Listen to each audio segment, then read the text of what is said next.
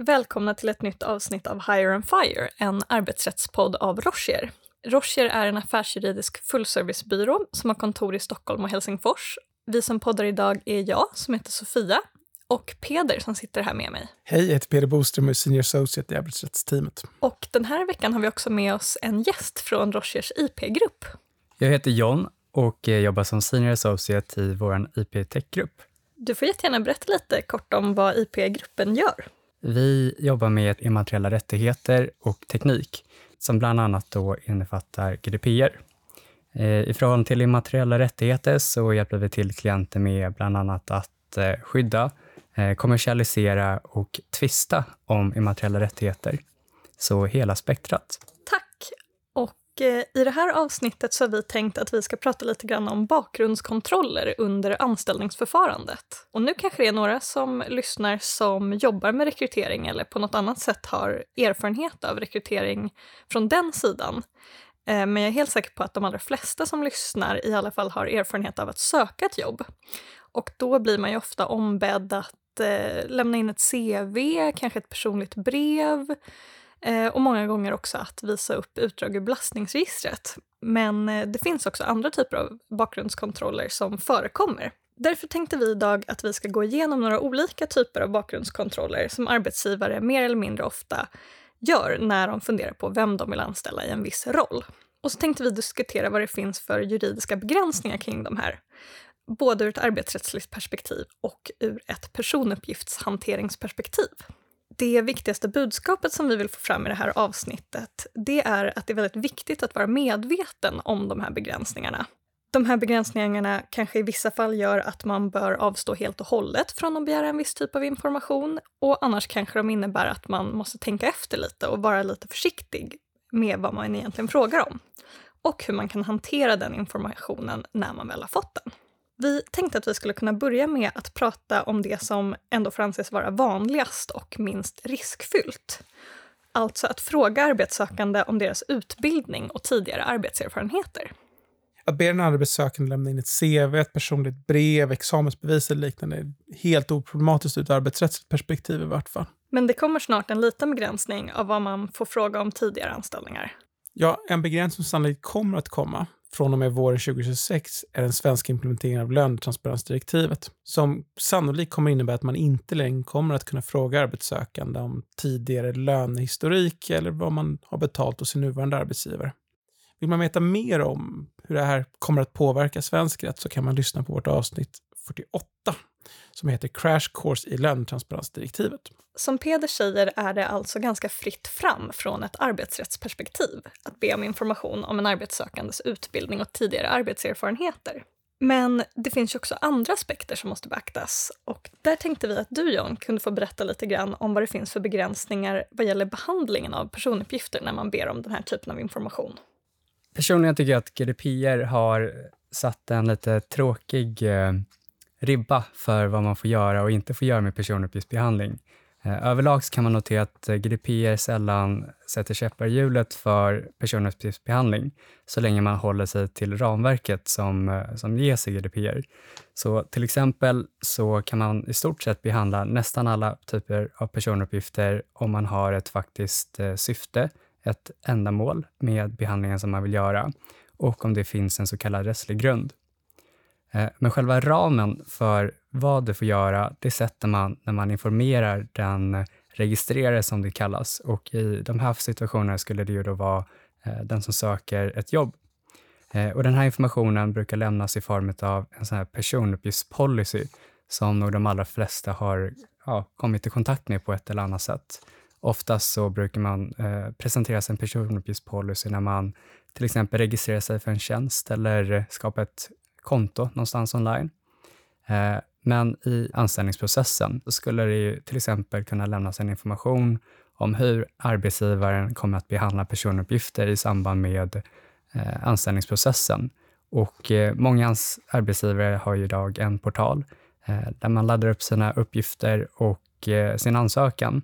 Och i samband med det kan man presentera en, en så kallad personuppgiftspolicy, där man då bland annat informerar om ändamålet, varför man kommer behandla personuppgifterna, eh, hur man kommer göra det och eh, vilken rättslig grund man har för att göra det. När själva anställningsförfarandet har upphört, är klar, så behöver arbetsgivaren fundera på vilka personuppgifter behöver man ha kvar och vilka kan man eh, radera. Och det är ofta så att man ska radera eh, alla personuppgifter förutom eh, de som krävs eh, för att skydda sig mot rättsliga anspråk, vilket typiskt sett är två år i de här situationerna. Man kan också spara personuppgifter om eh, till exempel en arbetssökande har signat upp sig för att vilja få mer information eh, om framtida jobb, till exempel om man inte fick det jobbet som man sökte vid det givna tillfället. Men visst är det så att man inte utan att ha fått samtycke kan behålla en ansökan som man tyckte såg bra ut ifall att man vid något senare tillfälle skulle vilja erbjuda den tjänsten? Eh, precis, det stämmer. Om eh, man har informerat om att man kommer att behålla personuppgifterna under en längre period så kommer man kunna eh, göra det. Däremot så krävs det inget eh, samtycke eh, som sådant, eh, det vill säga ett GDPR-samtycke. Däremot så kan man baserat på samtycke såklart också spara personuppgifterna under en längre period. Den här tvåårsperioden vi nämnde, det är också en period då man absolut som arbetsgivare faktiskt bör spara personuppgifterna. I vart fall de som är kopplade till själva ansökningsförfarandet. Eftersom en arbetssökande som då inte fick jobbet eller togs ut till intervju kommer ha möjlighet att rikta krav mot arbetsgivaren baserat på någon av diskrimineringsgrunderna under den här perioden. Och vad är det typiskt sett då som man bör behålla för någonting? Jag skulle säga samtliga ansökningshandlingar och eventuella tjänsteanteckningar kopplade till ansökningsprocessen.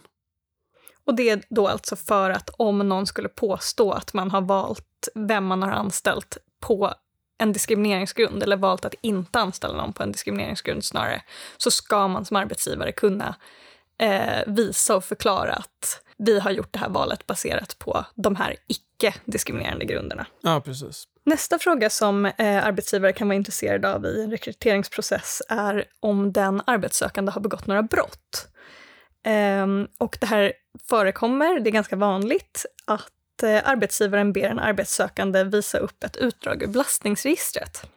Vanligtvis är det inte alla som söker en tjänst som behöver göra det, utan det brukar vara så att man, när man väl har valt en person som man tror är rätt för jobbet, ber den personen komma in med ett sådant utdrag. För vissa specifika yrken så finns det reglerat i lag att arbetsgivaren måste begära att få se utdrag ur belastningsregistret, men annars är det fritt fram för arbetsgivaren att välja om de vill göra det. De situationerna där arbetsgivaren är skyldig enligt lag att begära att få se belastningsregisterutdrag är för försäkringsrådgivare och också för vissa yrken där man kommer jobba med barn. Till exempel i skola eller förskola eller på HVB-hem. Men om vi går tillbaka till huvudregeln att det är arbetsgivaren som väljer om ett utdrag ur belastningsregistret behöver visas upp. Vad behöver man då tänka på som arbetsgivare för att inte agera i strid med GDPR när man ber om den här typen av uppgifter? Det här är en situation som under GDPR är reglerat eh, och som sätter käppar i hjulet för om man då skulle vilja behandla personuppgifter som finns i ett belastningsregister, vilket då avviker från det jag först sa om att eh, det är sällan så att GDPR sätter käppar i hjulen för eh, den personuppgiftsbehandling som man vill pyssla med.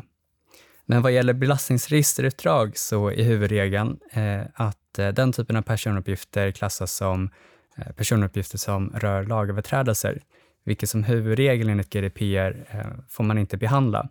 Det finns vissa situationer då som man får göra det, eh, till exempel om man är en myndighet som eh, behöver behandla den typen av uppgifter för att fullgöra sitt uppdrag, eh, eller de situationer som eh, Sofie nu precis nämnde.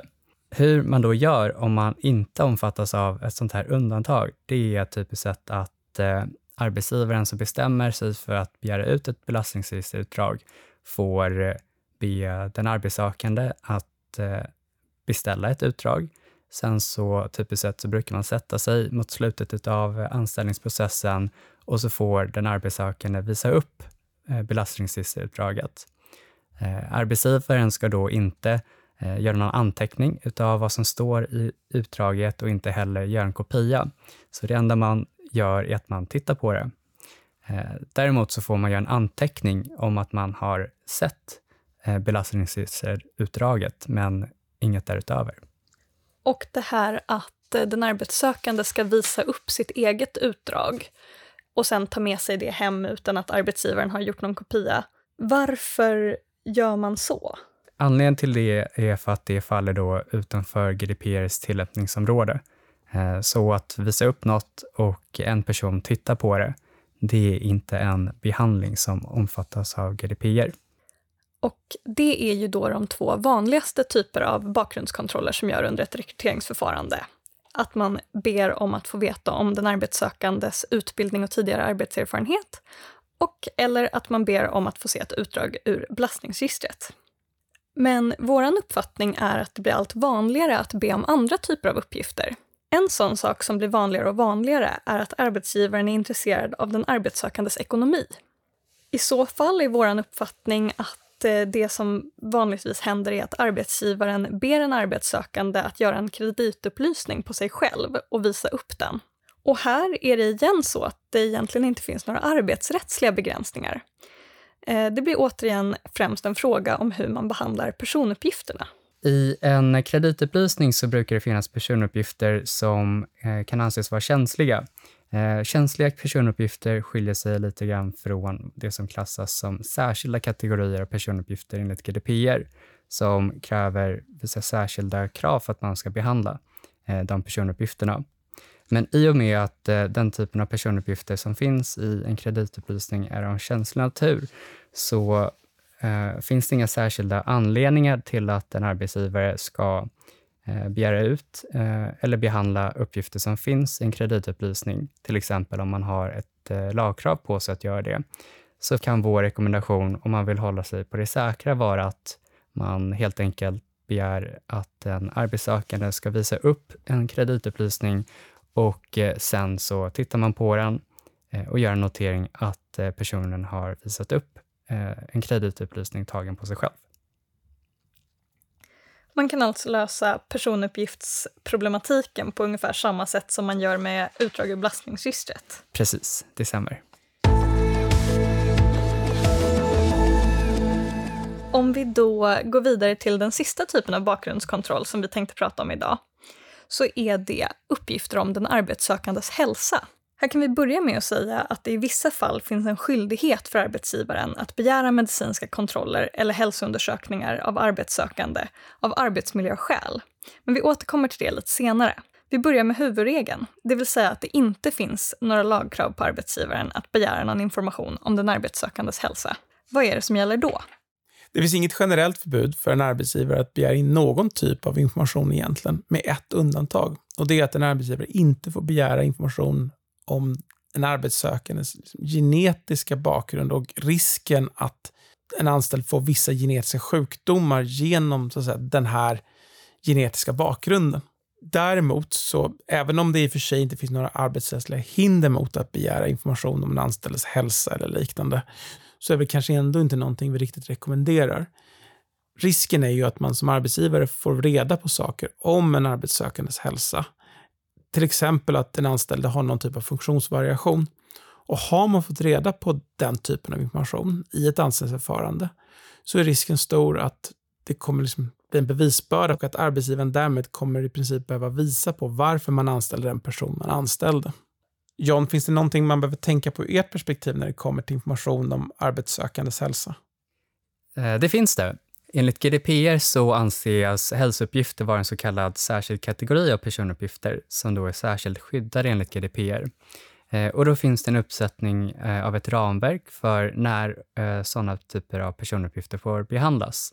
Exempel på det är om det krävs enligt lag, vilket Sofia kanske kommer att prata lite närmare om snart. Men i vissa fall så kan också hälsouppgifter behandlas om den anställde har samtyckt till det. Men samtycke från mellan en arbetsgivare och en arbetstagare är inte alltid möjligt med tanke på den, eh, ja vad ska man säga, eh, det, det råder inte balans, maktbalans mellan arbetsgivaren och arbetstagare. Så det är ganska sällan som ett samtycke kan anses vara lämnat helt frivilligt och då brukar det inte funka att behandla den typen av personuppgifter baserat på samtycke. Och du pratade nu om arbetstagare och arbetsgivare, men jag antar att eh, samma sak kan gälla när det är en arbetssökande och en arbetsgivare, att det finns samma maktimbalans? Det stämmer. Ja, sammanfattningsvis finns det alltså många anledningar att avstå från att be om uppgifter om en arbetssökandes hälsa under rekryteringen. både ur ett arbetsrättsligt perspektiv och ur ett GDPR-perspektiv.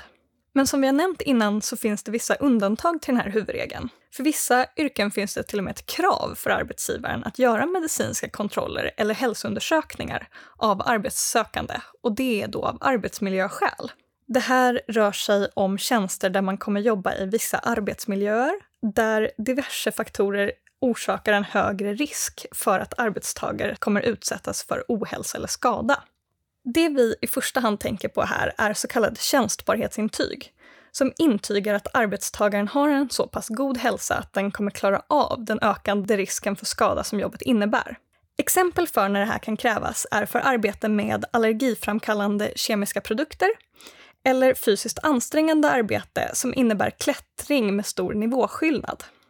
Och de medicinska undersökningarna är alltid frivilliga i sig, man kan aldrig tvingas undergå dem.